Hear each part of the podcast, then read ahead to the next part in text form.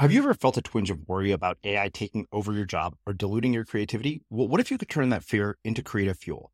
We've just published an amazing new ebook called The Four Keys to Success in an AI World. And this is more than just a guide, it's a deep exploration into the human skills that AI can't touch, the skills that are essential for standing out and thriving, no matter how much technology evolves. We're talking about real differentiators here like creativity, emotional intelligence, critical thinking, and much more. Inside, you'll find actionable insights and strategies to develop these skills, whether you're a creative person, a business person, or just simply someone who loves personal development. This isn't a story about tech taking over. It's a story of human creativity thriving alongside AI. Picture this AI as your creative co pilot, not just as a tool, but a collaborator that enhances your unique human skills.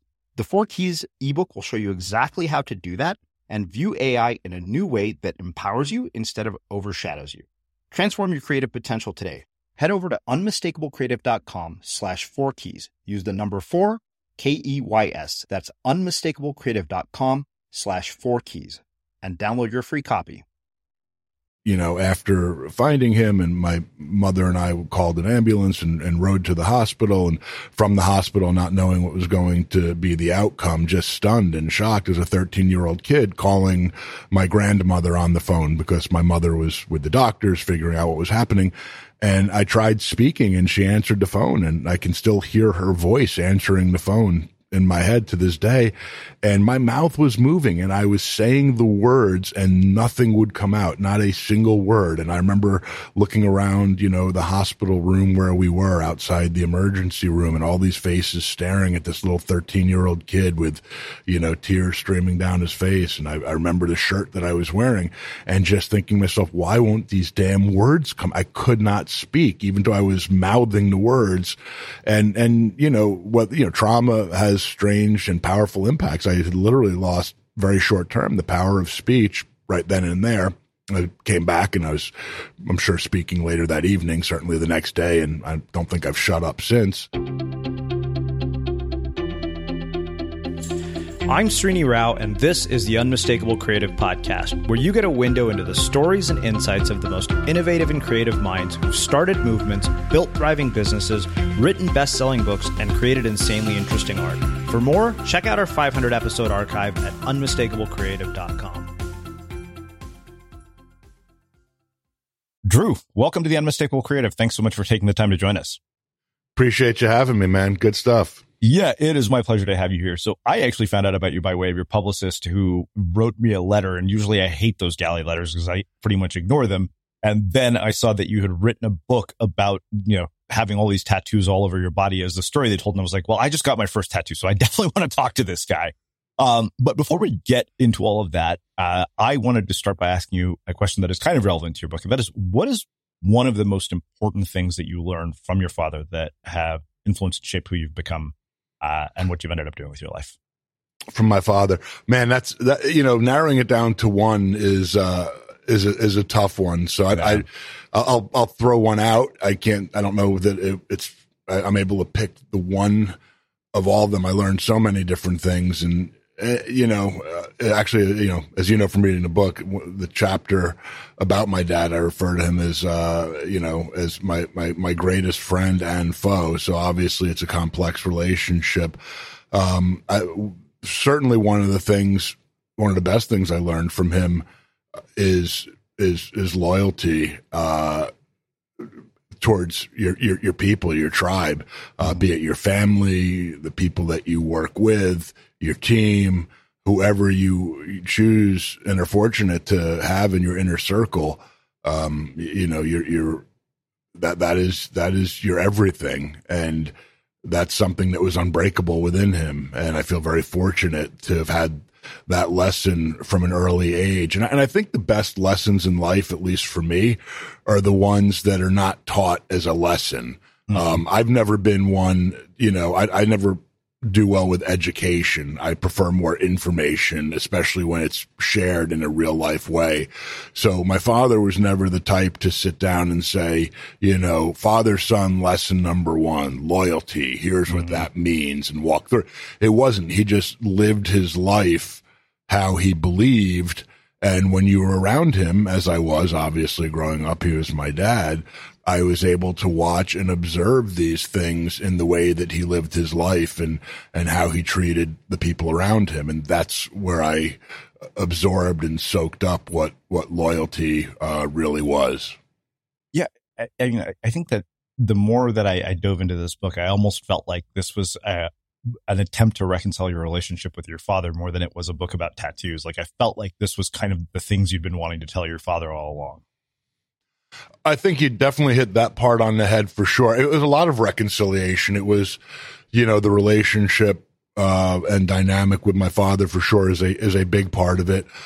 And I think once you start to dive into that, you're reconciling so many other things about yourself because certainly relationships between fathers and sons are very impactful, whether they're good, bad, mixed, whatever they are. I, I, even say, even if you don't grow up with a father or have a father in your life, that still impacts your life dramatically. Um, and who the person you are, who the man you grow into, who the father you will become, assuming you become a father.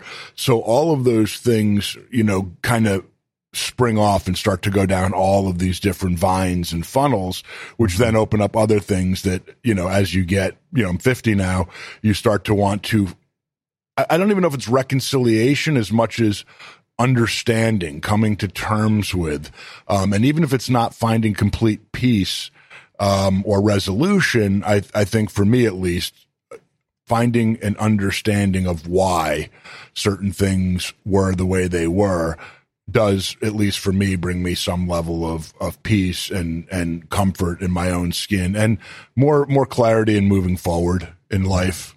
Mm-hmm. Well, eh, eh, you know, eh, like I said, I mean, there are so many things about your father that struck me in this book, and you say that my father was the simplest and most complicated person rolled into one fiercely loyal and unapologetically short tempered. You could always feel his presence when he walked into a room, whether he's knocking someone out cold at a casino table in Atlantic City or throwing punches on an airplane on a family flight for to Las Vegas for Thanksgiving. If you pushed his buttons, he was going to light up. I, I, had to ask you about that. I mean, how did that play out in the relationship between the two of you, like having this incredibly short tempered father? Yeah, that's well, thank you for reading the book. You clearly have.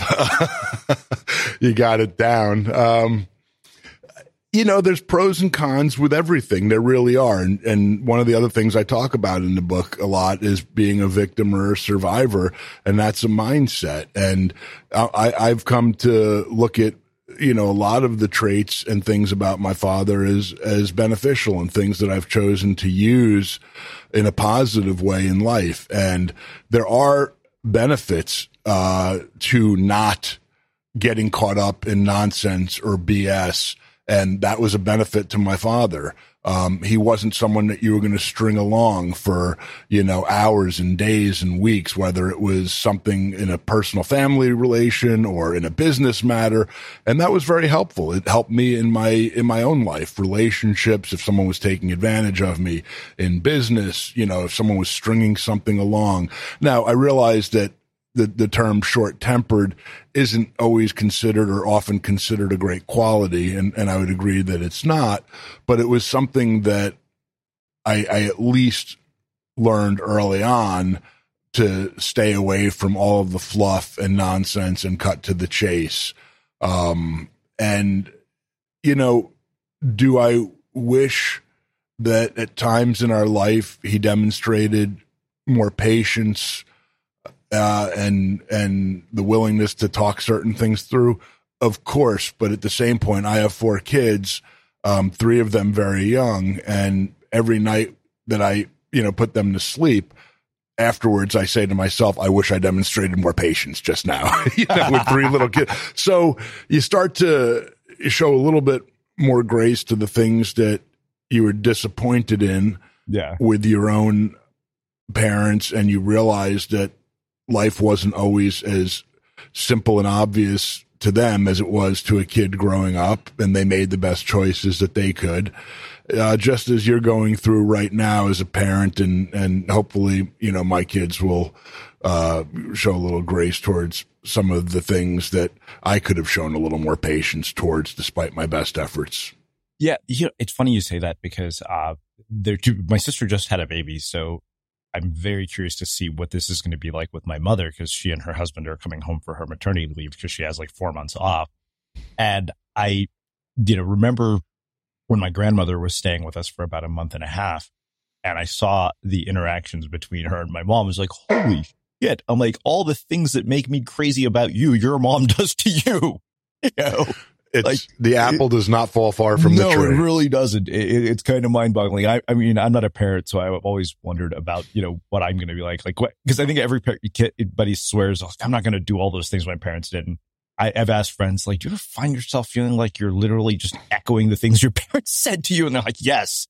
When you're oh, I, I, I have people who say to me who, who knew my dad or who've read the book and would sit there and, and, and they will say, you realize so many of these things you do in everyday life or your personality or your sarcasm or your, your temper at times. Be like, well, what are you talking about? You know, and, uh, you know, that's, look, that's one of the best parts about writing the book. I, have said before that, you know, uh, whether we sell five copies or, or a million and, uh, I don't really have any, any predictions or mindset towards it either way. Obviously, I'd like to sell some copies, but at the end of the day, I, I really wrote this for myself, for my own, uh, whether you want, I don't use the word therapy that much, just doesn't necessarily flow off my tongue. It's not a bad thing. I think it's a yeah. good thing and would encourage people, you know, to pursue it, but it's just not the word that I use. I, I think more in terms of self help or self analyzing. And that's what this book was for me. You can't sit down and write an entire entire book about, you know, your early childhood up through age 50 if you're being honest and real with yourself, uh, and not walk away and at times say, holy, you know, blank, wow, um, who is this person? And you're like, wow, it's me. Okay. Mm-hmm. Life is full of awesome what ifs, and some not so much, like unexpected medical costs. That's why United Healthcare provides Health Protector Guard fixed indemnity insurance plans to supplement your primary plan and help manage out of pocket costs. Learn more at uh1.com. Many of us have those stubborn pounds that seem impossible to lose, no matter how good we eat or how hard we work out. My solution is PlushCare PlushCare is a leading telehealth provider with doctors who are there for you day and night to partner with you in your weight loss journey. They can prescribe FDA-approved weight loss medications like Wegovy and Zepbound for those who qualify. Plus, they accept most insurance plans. To get started, visit plushcare.com slash weight loss. That's plushcare.com slash weight loss. A lot can happen in the next three years. Like a chatbot may be your new best friend. But what won't change? Needing health insurance. United Healthcare Tri Term Medical Plans are available for these changing times. Underwritten by Golden Rule Insurance Company, they offer budget friendly, flexible coverage for people who are in between jobs or missed open enrollment. The plans last nearly three years in some states, with access to a nationwide network of doctors and hospitals. So, for whatever tomorrow brings, United Healthcare Tri Term Medical Plans may be for you. Learn more at uh1.com. I'm Sandra, and I'm just the professional your small business was looking for. But you didn't hire me because you didn't use LinkedIn jobs. LinkedIn has professionals you can't find anywhere else, including those who aren't actively looking for a new job but might be open to the perfect role, like me. In a given month, over 70% of LinkedIn users don't visit other leading job sites. So if you're not looking on LinkedIn, you'll miss out on great candidates like Sandra. Start hiring professionals like a professional. Post your free job on linkedin.com/people today. Everyone knows therapy is great for solving problems, but getting therapy has its own problems too, like finding the right therapist, fitting into their schedule, and of course, the cost. Well, BetterHelp can solve those problems. It's totally online and built around your schedule. It's surprisingly affordable too. Connect with a credentialed therapist by phone, video, or online chat, all from the comfort of your home. Visit betterhelp.com to learn more and save 10% on your first month. That's BetterHelp, H E L P. As creators, we're always on the move. Whether it's a live podcast event, a pop up shop, or a workshop, we're constantly interacting with community, and that's where Tap to Pay on iPhone and Stripe comes in. Imagine this you're at a live event, a listener loves your merch, or a participant wants to sign up for your course on the spot. With Tap to Pay on iPhone and Stripe, you can accept their payments right there and then, right from your iPhone, so there's no extra hardware or no delays. Total game changer. It's not just for creators, any business owner can do this. It's about making transactions smoother and much more personal, growing your business in your way. We've been using Stripe for our products and courses for a long time, and now with Tap to Pay on iPhone, you can take your business to the next level too. So visit stripe.com slash tap iPhone to learn more. Remember, folks, with Tap to Pay on iPhone and Stripe, your business is always at your fingertips. Well, I mean, speaking of therapy, you know, one of the things that you say in the book is I think at times my father had a genuine desire to make things right with uh, the, with the past with me, especially in the years right after his first suicide attempt but he had a limited capacity to address it. His darker angels would get the best of his better angels uh, on this topic always. And, you know, I know you alluded to the Anthony Bourdain suicide throughout the book. Like, I mean, at that age, I mean, I, if I remember correctly, you were 13 years old on that first attempt. I mean, what is it that led to that? And what decisions did you make about how you would live your life going forward based on that experience? Yeah, I mean, there's a lot in that question uh, to unpack there. Which, by the way, the word "unpacked" is something I picked up from doing all these podcasts for the book. It was never in my vocabulary. I think this is about the seventh podcast that we've done in the last uh, uh, ten days, and yeah, every and I person. I, I, I, I, somehow I, I, I end up getting people to unpack way more than they came they were thinking they were going to. Well, every, interview who read the book goes, "Okay, Drew read the book. There's a lot to unpack there." And now, now, now I'm using it myself. So we're all creatures of habit, but not a bad, not a bad term. But yeah. you know, on, on the one part, you know, what led up to his his first attempted suicide, and and you're correct. It was, he was uh, I was 13, and I, I I had walked in and and you know found him. I can't really know that what was specifically inside his head. Obviously, there were challenges and, and struggles, you know, in his life. Um, there were certainly dynamics in the family that I lived there and I saw those things. So it wasn't always, you know, the calmest, most copacetic environment at home. Um, with with with him and my mom but you know work stresses life stresses and and again probably certainly a lot of things that i don't know and would never know that you know you're 13 um uh, you know you just don't know everything or most things that are happening in your parents lives. You know i have a 15 year old daughter um and uh, you know I'm sure she thinks I'm the simplest, you know, uh, person in the world to figure out. I'm dad. I'm the ATM machine. Uh, you know, I said to her one year, you know, for Halloween, why don't I just dress up as an ATM? You say, hi, daddy. And I spit out twenties. And she goes, why would you do that? That's your costume every day, daddy. you know? So you're like, okay. Um, but, but you know, so I don't, I can't really speak to the exact thing. Obviously, there was a ton of hurt and and and pain. Um, as far as um, myself and how it really impacted me, which I didn't know until I really wrote this book. This is one of the biggest revelations in writing the book, and I'm certain of it. Is and I, and I mentioned in the book that you know after finding him and my mother and I called an ambulance and, and rode to the hospital and from the hospital not knowing what was going to be the outcome just stunned and shocked as a 13 year old kid calling my grandmother on the phone because my mother was with the doctors figuring out what was happening. And I tried speaking and she answered the phone and I can still hear her voice answering the phone in my head to this day.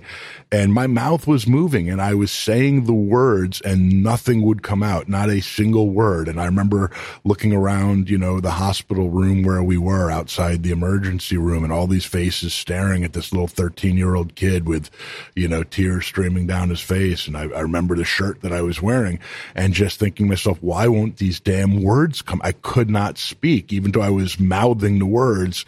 And, and, you know, what, you know, trauma has strange and powerful impacts. I literally lost very short term the power of speech right then and there. I came back and I was, I'm sure, speaking later that evening, certainly the next day, and I don't think I've shut up since. Um, but what I really ended up doing to your question of how did it affect me is I certainly built a very big wall around my, you know, innermost, uh, uh, feelings and sensitivities almost intentionally numbing, blocking, uh, you know, in the sense that, you know, the tears streaming down my face when I was 13, I, I, did not cry again another tear for, you know, 30, 40 plus years later. Um, and it's not because I wasn't around scenarios that warranted it. Um, I very deliberately wouldn't allow that um, was not going to allow myself to be that hurt or traumatized by anything again. I, I suspect. Well, I, I think that this is such an important conversation that we kind of tend to brush under the rug. I mean, in in the Indian community, uh, in the community I grew up in, mental health was just not something you talked about, you know, until we started to see, you know, with this next generation, you know, friends going to therapy. Uh, yeah, when I finally landed in therapy, I'm like, the hell took me so long to get here? And yeah, you having a 15 year old daughter, having had this experience with your father, and seeing sort of what teenage girls are going through, you know, with these sort of Snapchat filters. I hear plastic surgeons literally are getting 15 year old girls coming to them like, I want you to make me look more like my Instagram filters. And I was it, like, I downloaded a few of these different apps just to see what was possible. You know, it's like iLift. And I was like, this is really scary. Uh, I mean, it's great if you're an adult who's secure in your self image, but when you're that young and vulnerable, you're so insecure already. Like, I would never want to be a teenager again. And yet, I feel like it's only when we have sort of a high profile Anthony Bourdain type suicide, then we have this conversation. And then it gets brushed under the rug, or a Silicon Valley super founder kills himself. And then everybody's like, oh, we need to talk about this. But then it just goes away. Uh, and I feel like it's one of those things that we should be taught so much earlier in life is, is how to deal with our emotions, how to process them. I mean, as a father, what do you think that we should be teaching our kids about mental health that we don't? I, I, I, think it's a, critical question you bring up, and it also has to do with why I actually wrote the book. Um, there, so there's really two parts of it. One is as a father, and, and, how I think it's important to speak to young people, including my own kids, but but people in general, young people, and and old and everyone. The stigma of of mental health issues and how we even refer to them and phrase them and and certainly the topic of suicide. One of the hardest things that impacted me my my life growing up is that you know it was not a topic to be discussed. And and right off the bat within our family and I don't blame my mother for this or anyone else or my father for you know making it clear that this is never to be discussed. What it just wasn't. It wasn't the type of thing that would be discussed. And if you did and shared it with your 13 year old friends or your teacher at school there was no reason to believe that that would have been a comfortable space. You would have instantly felt you know ostracized or you know like you were condemning your own own family is messed up or something. It just was, it was not something whatsoever that would be discussed. And, and I think we're first starting in society barely now. Uh, as a whole to break through that taboo. And, and to your point, it is unfortunate that one of the only times it really gets the attention it seems to deserve is when there's high profile suicides, be it Anthony Bourdain or Kate Spade, who, who committed suicide the day before, Robin mm-hmm. Williams, obviously, and and you know, uh, recently to, I saw one of the executives of Bed Bath and Beyond committed suicide, and you know, you sit there and you say, how many you know thousands of people a day commit suicide. I think statistically, it's the third uh, cause of death um, in in America in certain categories at this point, and rising and and yet it only makes a headline if it's somebody that the media can tag on some type of title that people might stop and look, uh, versus if it was an everyday person that nobody knew about who who committed suicide. And the reality is, it's heartbreaking and tragic across the board. And you know what I hope people realize too uh, in in doing this book, quite frankly, is is twofold. Is one, I, I very much do not want to see other kids, 13 or, or whatever age, um, or adults who have a family member who tried to kill themselves or successfully do kill themselves. That's a weird coin of phrase, successfully killing yeah. oneself. But, uh, um, f- you know, feel the, uh, isolation, I would say, that I experienced. And, and isolation can do a lot of strange things with the mind, uh, when such a massive, massive topic is not addressed, opened up, discussed on deep, deep levels. And when you don't discuss it all and just keep it inside, you know, that's, that's a boiling pot, man. And at some point that lid's going to come off. So there's that part of it. But on the other part of it, I think it's critical for people to realize that suicide is something that does not only impact the person who is suffering, who either kills himself or tries to kill himself, but the impact that has on their entire family, their spouse, and significant other, their children, and especially if the person you know, does end up killing themselves, uh, you know, the, the people left behind. Um, and I don't see it in terms of mean spirited or selfish. I think I used to. I had that anger and resentment towards my father for for that for the decision he made.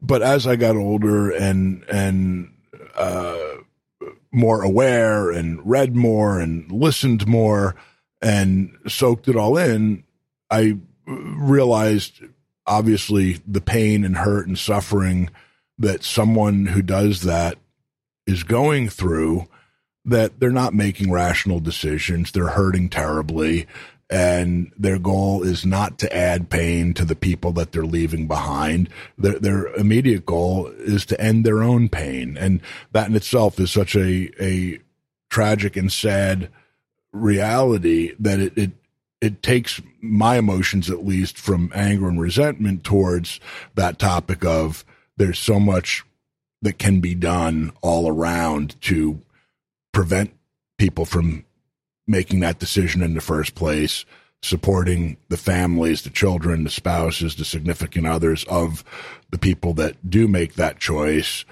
and focus on what can be done versus in the after fact of, of pointing fingers and making absurd comments. You know, you read these comments about, um, you know, this person was selfish and how could they do that and what have you. And I, I just don't buy into that. I don't think that that's the psychology of of people who generally make that awful decision.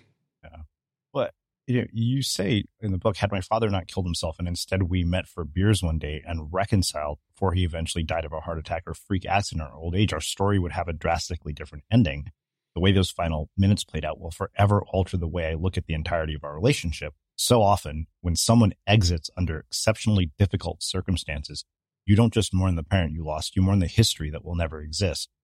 And I think that, that that's one of those things like I, I, I feel like losing a parent, regardless of the circumstances under which it happens, is not something that any of us can prepare for. And yet I feel like it's just an inevitable reality of life. I've talked to so many people about this. And anytime I ask them about this, I'm like, yeah, I don't think that there's a book that you can read for this one. Like I, it's to me, it feels like one of those experiences regardless of the circumstances that you can never possibly understand until you experience it yourself. Yeah, it's it, it, it is surreal at times, and again, I think it goes back to victims and survivors mentality versus is the situation going to own you for the rest of your life, or are you going to find ways at some point, it takes some time to get to that point, of course, but are you going to find ways to use that tragedy, that horrific experience, not only to helping others, but when you, I, have found and others have that when you help others, you really are helping yourself in that way. Um, and, and, and for me, that's, that's been, you know, being more aware of a friend who maybe hurting very badly and not just wrapping up a text or a phone call saying, okay, see you tomorrow, bud, but realizing maybe I should stay on the line a little bit longer or, you know, so and so has been having a hard time lately. I've seen the last few social media posts he did. We haven't spoken in a while. Um, maybe I should drop him a line and just let him know how much I'm thinking about him and what a special person he is. And, you know, that, that, that's something that I've taken away and been able to do. I have spoken to friends that, or, or even colleagues or associates that weren't close friends, but I genuinely uh, thought might be on the edge and have shared with them my own situation, which I think caught them very off guard because especially when you're not close with someone, uh, for someone to share something so personal and they would say, why are you sharing that with me? And I would say, because you have kids and I know that you love your kids very much. And I would say, you know, if a car was running or racing towards your kid and your kid was standing in the street, would you jump in front of the car for them? And they'd say, of course. And I'd say, well, then if you're that car that's racing towards your kid, if you're thinking of killing yourself or, or, or you know, uh, then you are that car uh, racing towards your kid. That's the damage you're leaving behind. Um, don't do it. You know, save them, protect them, get out of your own way. Um, and I've had that conversation with with quite a few people, and it has always been received uh, extremely, extremely positively and as intended. And I, it, I think it has has had some important impact. You know, they there's. Uh, this is not giving people ideas. They they they know if someone is is set on taking their life, they have no shortage of ways to do it.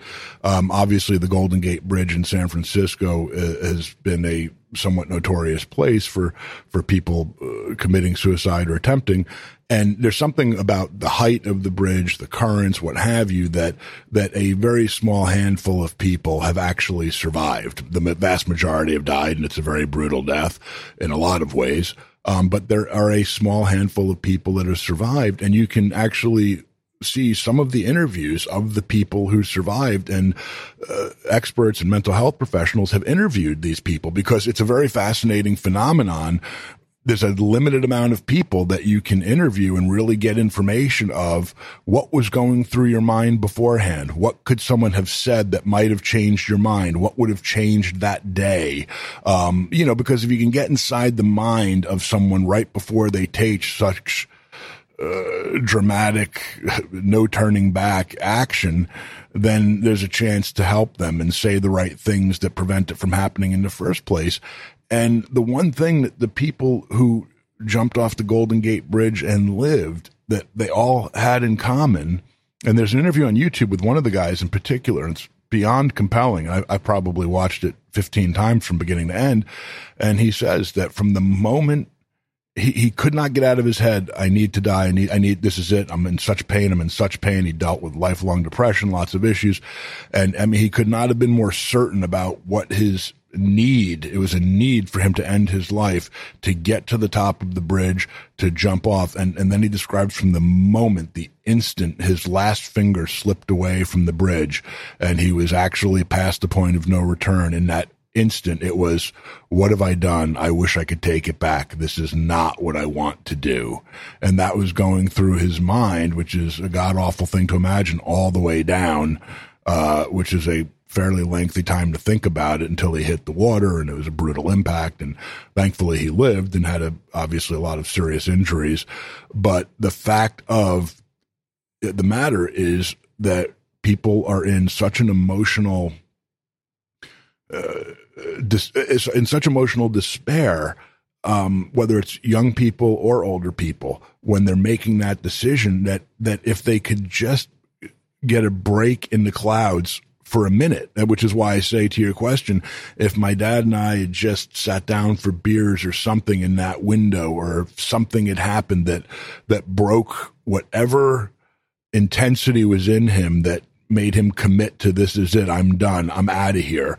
If something could have interrupted that trade of thought for a moment, uh, there's certainly a chance that, that it wouldn't have happened. Um, maybe it would have happened the next day, the next week, the next month. I, I can't look into the future, but obviously the, the goal would be, you know, stop something whenever you can. And that's, that's the thing that always fascinated me. And I've read a lot about suicides, methods that people use to kill themselves, and there's a whole psychology. It's not exactly the most uplifting reading. Um, it's not something that you probably want to read about and, and uh, put yourself in a great mood and then want to go out dancing with your friends. But if you have that need for understanding or information like I have and do, uh, you read about it and you even read about, you know, the different psychology that in many ways can impact the methods in which people choose to attempt suicide. And, you know, look, the more that we learn and the more that we understand, the more that we can actually help and make a difference in, in everyone's life, because this is an issue that can affect every single human being. It, it simply does, whether it's your own issues and your own problems that put you at risk or your family members and the loved ones around you. There is no one who is immune to this. How would you like to look five years younger? In a clinical study, people that had volume added with Juvederm Voluma XC in the cheeks perceived themselves as looking five years younger at six months after treatment. Look younger, feel like you. Add volume for lift and contour in the cheeks with Juvederm Voluma XC. Reverse signs of aging by adding volume to smooth laugh lines with Juvederm Vollure XC. For important safety information and to find a licensed specialist, visit juvederm.com. That's J U V E D E R M.com. Not for people with severe allergic reactions, allergies to lidocaine, or the proteins used in Juvederm. Common side effects include injection site redness, swelling, pain, tenderness, firmness, lumps, bumps, bruising, discoloration, or itching. There's a risk of unintentional injection into a blood vessel, which can cause vision abnormalities, blindness, stroke, temporary scabs, or scarring. Talk to a licensed specialist to find out if it's right for you. Hiring for your small business? If you're not looking for professionals on LinkedIn, you're looking in the wrong place. That's like looking for your car keys in a fish tank.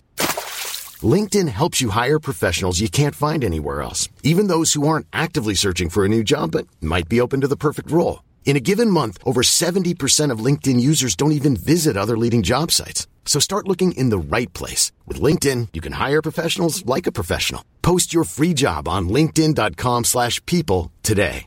Everyone knows therapy is great for solving problems, but getting therapy has its own problems too, like finding the right therapist, fitting into their schedule, and of course, the cost.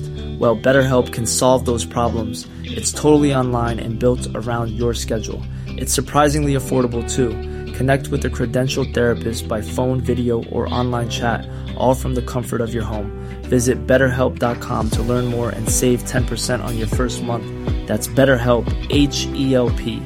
Burrow's furniture is built for the way you live. From ensuring easy assembly and disassembly to honoring highly requested new colors for their award winning seating, they always have their customers in mind. Their modular seating is made out of durable materials to last and grow with you. And with Burrow, you always get fast, free shipping. Get up to 60% off during Burrow's Memorial Day sale at burrow.com slash ACAST. That's burrow.com slash ACAST. burrow.com slash ACAST. Many of us have those stubborn pounds that seem impossible to lose, no matter how good we eat or how hard we work out. My solution is PlushCare. PlushCare is a leading telehealth provider with doctors who are there for you day and night to partner with you in your weight loss journey. They can prescribe FDA-approved weight loss medications like Wegovy and Zepbound for those who qualify. Plus, they accept most insurance plans. To get started, visit plushcare.com slash weight loss. That's plushcare.com slash weight loss. Hey, it's Ryan Reynolds, and I'm here with Keith, co-star of my upcoming film, If, only in theaters May 17th. Do you want to tell people the big news? All right, I'll do it. Sign up now and you'll get unlimited for $15 a month in six months of Paramount Plus Essential Plan on us. Mintmobile.com slash switch. Upfront payment of $45 equivalent to $15 per month. Unlimited over 40 gigabytes per month. Face lower speeds. Videos at 480p. Active Mint customers by 531.24 get six months of Paramount Plus Essential Plan. Auto renews after six months. Offer ends May 31st, 2024. Separate Paramount Plus registration required. Terms and conditions apply if rated PG. Thank you for sharing that so openly. Um, so you know, I, I, think that as as weird as it might sound, that makes a perfect segue into talking about your tattoos. Uh, because, like I said, what got my attention about your story was that I had just gotten my first tattoo, and one of the things that you say at the very beginning of the book is many of my tattoos started small and grew or morphed over time, merging and commingling across my body, forming new unplanned channels of connection. As a result, I can't and won't count my tattoos. They don't operate in isolation any more than my organs do. They're a single singular, elaborate system that makes the invisible parts of my life visible to others, yes, but most importantly to me. And you say, whenever I experience a setback, fresh ink is my way of taking back control and rewriting my ever evolving redemption story. Uh, so talk to me about uh, the role, the, the, the, how these setbacks play a role in tattoos and, and, you know, give us an idea. Cause I think that the, the sort of perception that most of us have of somebody who's as inked as you are is like, oh, that guy's going to kill me if I go up and talk to him. Like if I saw you in a bar and I hadn't read your book, I'd be like, holy shit, that guy looks scary. I get that at times, and you know, as yeah, you no, know, I, I remember, I remember the, the, I remember the breastfeeding group thing you said, like when you showed up at that woman's house. Yeah, Well, just to clarify, I just want to make sure that your listeners, you probably have to take that one a little further. Yeah, we need to give them the context. One of my one of my newborn babies uh, needed breast milk, uh, and uh, since we did we did not have the ability to provide that milk naturally, I joined a uh, a a mom mommy's uh, breast milk uh, donation group where very kindly moms who are milking and and and making extra donated to people who need.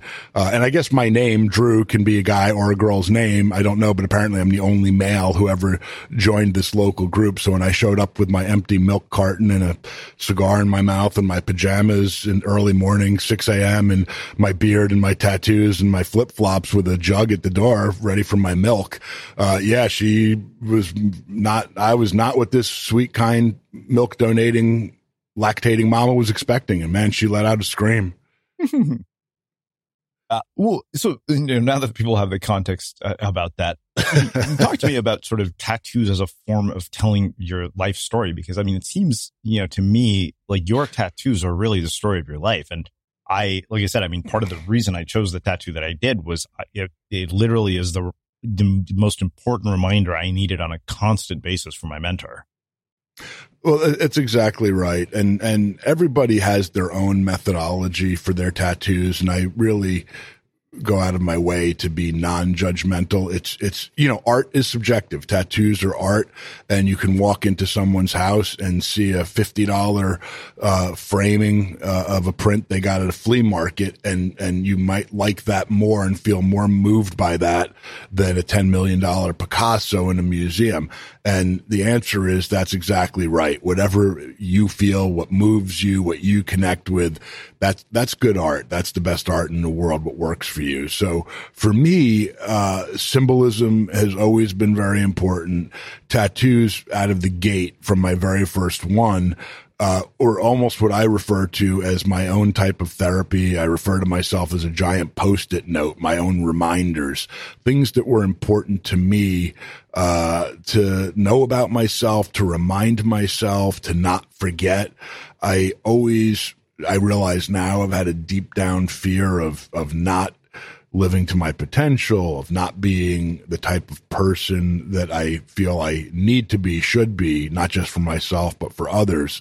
Um, I don't want to fall into traps that are very easy to fall into, uh, for humans in general and certainly for myself, um, bad habits and, and things of that nature. So what I ended up finding almost non deliberately is that the designs and pieces that I've been drawn to uh, are always symbolic um, and and not the most obvious in the world to someone just passing by or, or looking from a distance, but also have a deep, profound meaning to me. And, and, that's why you know I I say that I've always had you know five, ten different concepts or designs floating around my mind at one point or another, and sometimes a tattoo that I get done might have been on my mind for five, ten years, and I've just haven't figured out what that actual visual is or who the artist is or where to get it done on my body. And sometimes I'll have a, a concept that I will feel so strongly about that two weeks after I think of it, I'm getting the tattoo done. Um, but the thing that they have in common always is that they're really a message to me. Um, I, I, I, do refer to myself jokingly, but true as, as a very selfish tattoo collector. Um, and I say that even because people would always say, wow, when are you going to get some on your back? You know, my arms would be completely covered, my neck, my hands, my fingers, most of my front. And it was just actually this last week, I did a, a marathon two day, uh, tattoo piece on half of my back with a phenomenal, phenomenal artist. I actually traveled to Hawaii to film and get the tattoo with this artist because they're they're that special of an artist and the work they do. But it was, you know, two days back to back, almost 16 hours of tattooing of a piece on my back. And people say, wow, that's amazing. You know, why did you wait so long to do your back? And I say, I'm selfish. I can't see my back. you know, it's a great piece, but I walk into the room. I can't look down at my arms. I can't look in the mirror and see my back. And, you know, my tattoos are really for me to look at and, and learn from and remind myself daily. They're kind of my daily mantras. They're my, you know, even as I look down at my arms and hands now speaking to you, you know, my left hand says tribe, you know, it's a reminder of, of taking care of everybody in my inner circle. Um, I have references to my kids. I have, um, you know, a panda on my pinky because my 15 year old loves pandas and it means so much to me. Um, I have, you know, Greek quotes from Pericles on my arms in Greek that are, uh, quotes of his that are very, you know, important to me. Um, again, someone walking down the street is not going to look at my forearm and see the Greek lettering and have any idea what that means. But to me, I look down at it and it's the, quote from Pericles where he says, uh, what you uh, leave behind is not carved in st- stone monuments, but what is woven into the lives of others. And to me, that is a very clear, critical reminder daily of that this life is not about me. It's what I weave into the lives of my children, my associates, the people I have known for years and those that I may not even meet until tomorrow. But that is, you know, the purpose of living is to leave the world a better place than you found it. And, you know, that does not come across to a stranger looking at some jumbled Greek letters on, on some big six foot four, 250 pound bearded dude's, uh, forearm. So that, that's for me. That's not for other people. Um, and all of my tattoos, you know, I have Indian in Indian Sanskrit um, on my arm. I have uh, written, um, you know, learn from yesterday, live for today, hope for tomorrow. Um, you know, again, I don't expect many people walking down the street to come up to me and read Sanskrit and understand that. Although when you travel or, you know, wherever, if I'm in an airport or something, it is always fun occasionally because I have probably seven or eight different languages and different tattoos where someone who does speak Greek or does read and understand Sanskrit or Amharic will come up and read a tattoo on my arm. And, and that's always kind of fun for both of us. Yeah. Wow. So you know, the other thing I wanted to ask you about, I mean, you served in the military, right? No, I did not. I, oh, I, you know people, what? I know people tend to think that, but yeah, I, you know I what it not. is? I think there were like these. It's because I had this stupid um, uh, NetGalley version of it, where the formatting is all screwed up. Because you seem to have these vignettes of other people's stories in there too, right? And and we do have a guy, uh, Clint Emerson, Okay. who was Yeah, Navy SEAL Team Six. Okay, that's where my, my confusion was. Sorry about that. Well, you know, the, the thing that actually I wanted to talk about was the fact that you have adopted children. And I think in particular, this is the thing that stood out to me. You say that so adopting a black child did not give me any pause or hesitation whatsoever. But that doesn't mean it didn't affect them. When Zoe was six or seven, she came home from school one day and asked me if we were a biracial family. It was honest to God the first time I ever realized that from a terminology perspective, I guess we were. But then I told her I never thought about color and all I knew and cared about was that she was my daughter and I was her dad. I guess my mind was simplistic beyond what someone might expect on such a topic. Years later, as racial, racial tensions began flaring up, I did realize I needed to be more deliberately cognizant of how race could impact my kids, especially my son. In my kids had never had in my, in my in my head, my kids never had anything to worry about regarding race or anything really, because I would be there to protect and handle and shield them no matter the scope. But now I realize that's fucking naive. So I mean, yeah, talk to me. I mean, as a, a, a white man, you know, making a daughter aware of the fact that she is black, how do you uh, because have that conversation? Because I've had a lot of African American guests, and we even yeah did an episode on what it means to be black and American, and some of the things you hear are just awful, know. Um, and so, how as a white man do you have this conversation with your daughter, whose skin is not the same color as yours, and at the same time knowing that you can never really quite understand what she's going? I, I think it's a great question. It's a it's a deep, powerful question. It probably is you know hours and hours of discussion. Um, I don't know how effectively I could you know dive into it in a, in in a short window, but the best thing I could say is that my kids know that they have nothing but unconditional love and support. And I do believe that it's almost, and this may not make sense to people. It makes sense to me at least. And I do believe it makes sense to my kids is I, I see things really both ways. I see my kids as my kids. They're part of me. I've, I've never seen, and I talk about this in the book. I don't recognize a, a difference between biological kids or adopted kids. Yeah. They're my kids. They're my everything. Um, you know, I'll, I'll, say all the time if someone looks at my kids and is like, "Oh my God, they're so gorgeous," I'll say they get it from their dad, you know, and I'm clearly referring to me. I don't stop and think that, oh, I'm not, I'm not referencing their birth dad. I'm, I'm referencing me because I, it doesn't enter my mind. I mean, I'm their dad, they're my kids, and and I really, and I think that that is good, and that's that that works for us. And i you know I, I believe in that very much. I don't want my kids to ever pause and stop and think of oh but i'm adopted. Just like you know growing up i never stopped and thought oh i'm biological. I, I just don't understand why people have a need to put labels on things to that effect. Having said that I do recognize and understand that there are situations in life, and they're, they're all case by case, where certain kids who are adopted could have some type of a a need for more information, more connectivity to their origins, and if that's the type of thing that a specific kid is is reaching out for or needs, that's great. There's an opportunity to provide that and and work through that with them. Um, there are biological kids who have a lot of unanswered questions within their own family, um, and I think the same thing comes up with race.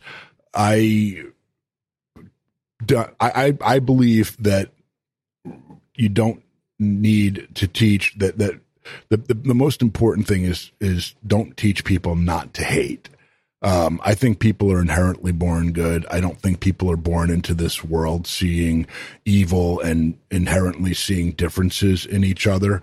That's something that we teach, and it's a big flaw in us as, as humanity. Some people take it much deeper and further than others, and and and break it down by by race and all these you know other ways in an attempt just to be hurtful and divisive, and uh, obviously exists, and it's it's horrible and it's heartbreaking and devastating, and one of the biggest failures of humanity that we collectively need to do a better job and constantly be fighting against. Having said that, it's it's easy to let that overcome and take over the reality of your everyday life. And I don't want that to happen with my kids. I want my kids to have common sense and understanding. I do recognize for sure that, and there, there's enough data on this that, you know, as my son gets older and depending on what area he might be in and what might be happening, there is a higher chance of him uh, being falsely accused or running into issues with, with, with law enforcement, depending on various areas or situations, at least the way things are right now in certain parts of the country in certain areas. And that's devastating and heartbreaking. And I would be not doing him justice as his father if, as he ages, that I don't make him aware of those things. But for me, the answer is not teaching him to be disrespectful of law enforcement or to hate the police or to believe that the world is ganging up on him because I just don't believe that's true. Uh, I believe he has every opportunity in the world to to be a survivor, victims and survivors. And my kids are survivors. Three of my four kids faced near death uh, experiences in their life medically, very very serious medical issues, and they're survivors. They are the strongest, toughest people I know. What I want to teach them and what I want for them is to focus on what unites them and what they have in common and what humanity has in common and how they can help grow and make the world a better place through their own actions. And of course, to stick up for themselves, to take care of themselves, to defend themselves, to not allow themselves to be taken advantage of. And when those situations, if those situations come up, I don't want them to be naive or turn a blind eye, but I also don't want them to be overly sensitive and, and look for uh, those situations around every corner when they very well may not be around every single corner. So it's a it's a complex answer to a complex topic. Yeah. The one thing I've realized is you're never going to uh, get an amen from everyone. People are so divided on the topic, and the truth is, I don't really give two fucks what other people think on the topic. They're my kids. You know, I'm the one who would jump in front of a car for them in a heartbeat. Uh, I'm the one that if anyone were to ever, you know, lay a hand on them, I'd be the one, you know, serving triple life for, for killing the person who did that. Uh, so there's no one who could possibly love my children and, and, and, be more invested in their health, wellness, and happiness than I am. It doesn't mean I'll get everything right in the course of their lives as their dad, but I'll always do everything in my power to be 100% honest and genuine and caring and loving and supportive. And all four of my kids are my heroes. They really are. They are my purpose uh, for everything in life. They they bring me such joy. Um, that every day uh, I look forward to in my future is that I, I get to have them in my life. And, you know, uh, one of my tattoos on my back is very enigmatic and it's a big piece towards the top, but it has four separate keys. And uh, those keys um, are representative of my kids. And there's a quote from Bob Marley um, that says, I, I do not believe in, in death, not in flesh nor in spirit um, and I, I don't, you know, um, when, when I am no longer part of this earth and the world as we know it, my four magical miracle babies will be out there in the world spreading their magic, spreading the joy that they do, and then their kids after them and their kids after them. And, and that goes back to the Pericles tattoo of, you know, what we leave behind is what is woven into the lives of others. And, um, that is my, my personal reminders daily to try to be a better person myself and do the right things to to spread that into the world the best I can. As much as I come up short some days or a lot of days, um, you know, maybe if if I get an A for anything, hopefully it's for effort. I, I one more question about your kids. You mentioned people wanting to know about their origins, and I, I had a, a really good friend when I studied abroad in Brazil who was adopted by a Danish family uh, and he was of Colombian origin, and he had spent years looking for his birth mother. And I remember he finally told me he found her, but I remember when we were in Brazil, he said, yeah, he said the thing is, he was like, yeah, you know, it's kind of a landmine uh, or Pandora's box to open up because the Colombia is basically potentially sketchy. He said, for all I know, she could be a prostitute somewhere.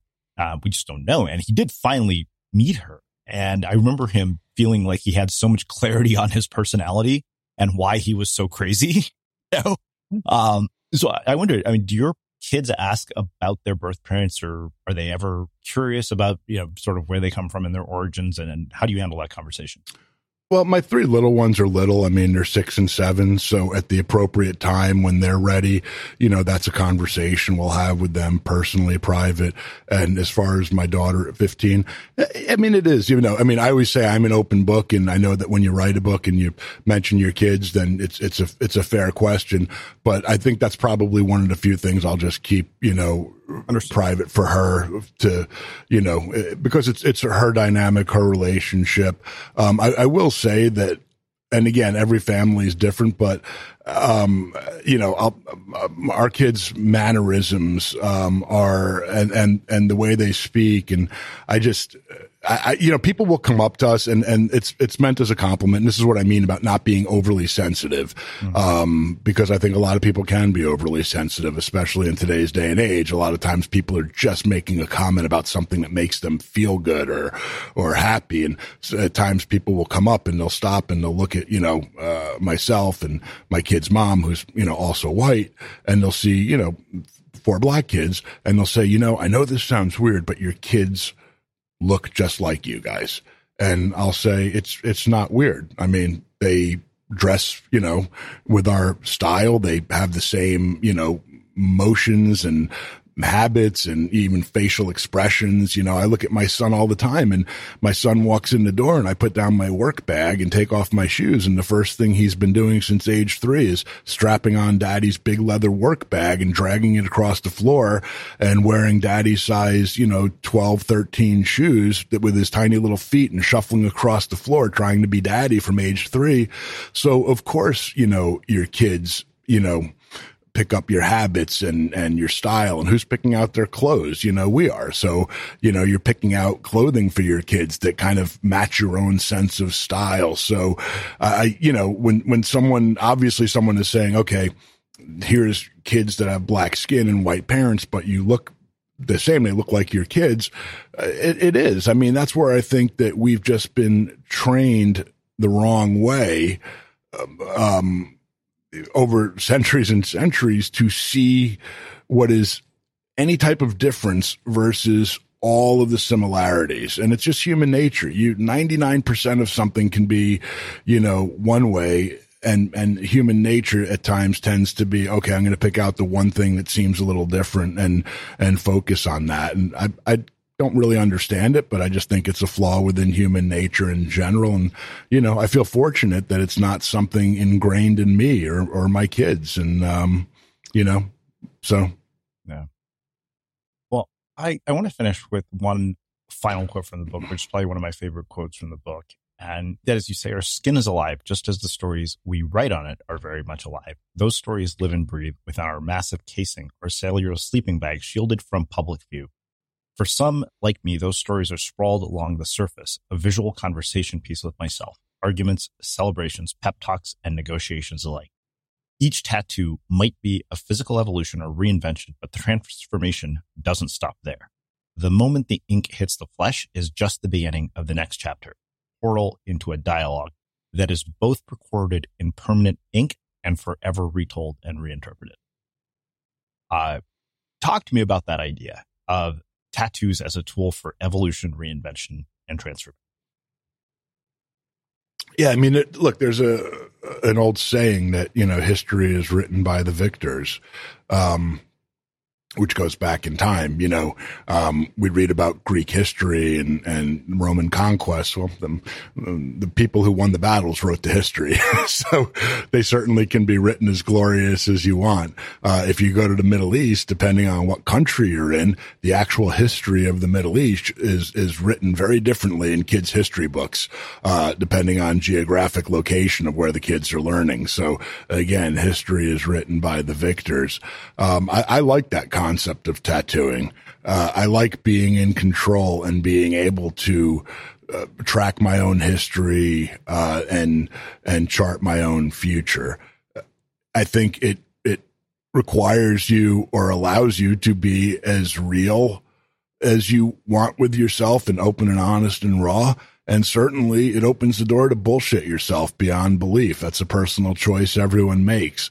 With my tattoos, I've tried to be very real, uh, and honest with myself, almost painfully so at times. Not in a depressing, sad way, but I'm just a realist. I, I've always believed, you know, and understand the concept that you can't have hot without cold. You can't have tall without short. You know, you're, you're not going to have, um, good tasting food without things that taste bad. Otherwise, you wouldn't understand the difference in the comparison. So I understand very much that there's going to be valleys in life and also peaks. And I talk about that a lot in the book. And, and you're not going to be able to reach the peaks if there are no valleys. We can't have a world where there's nothing but peaks. Otherwise, there is no such thing as peaks because there's nothing to be higher than. If everything's a peak, then it's not special being up there.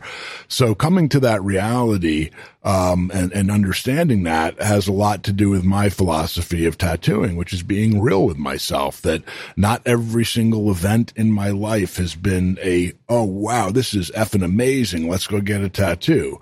Um, it's not, but it's, it's my mindset is, okay, but what do I do with that event to acknowledge it, to, to mark it, but also to learn from it and to heal from it and to, you know, if it's a peak or a valley, what do I do to get back to those peaks that are so much uh, special and, and joyful to be on top of. And, and I say to people reading the book, you know, it's a, it's a book about self analysis. There's a lot of motivational tips. There's a lot of, I don't want to say tips, but, but examples, um, life lessons. And I, I think there's a lot of opportunities I hope that people can draw from.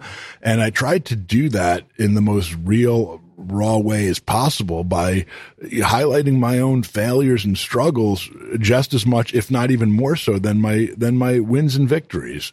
I, I did not want to write a, a book about, okay, I have this much in the bank. I own this many properties and, you know, uh, flying private to this place on this event and all that stuff.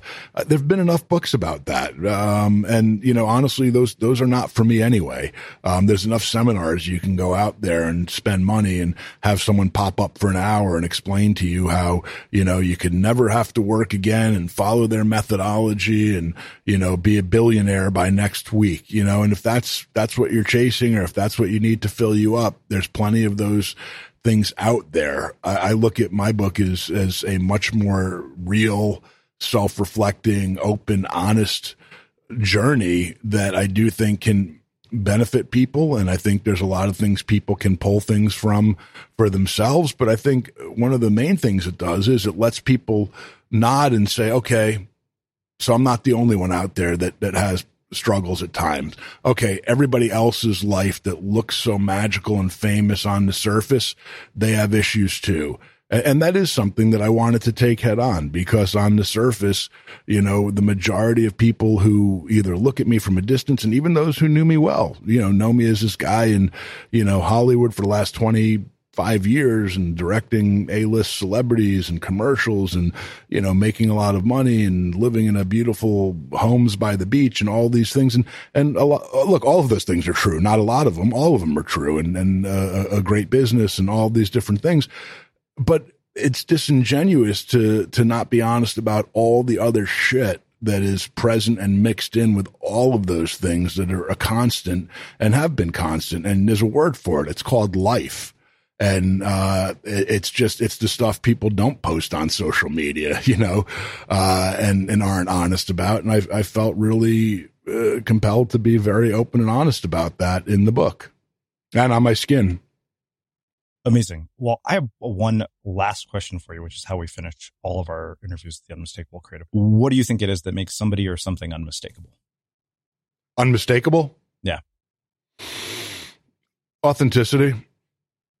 I think it's the most overused throwaway word that there is. I think I probably used it at times in my life without having two shreds of an understanding of what it really is and what it really meant. And I think you have to live uh, enough of a life to understand it. I think you have to get kicked in the teeth and kicked in the balls enough times and get back up and, and really take a look around and take a self inventory and, you know, make certain decisions about how you're going to live your life.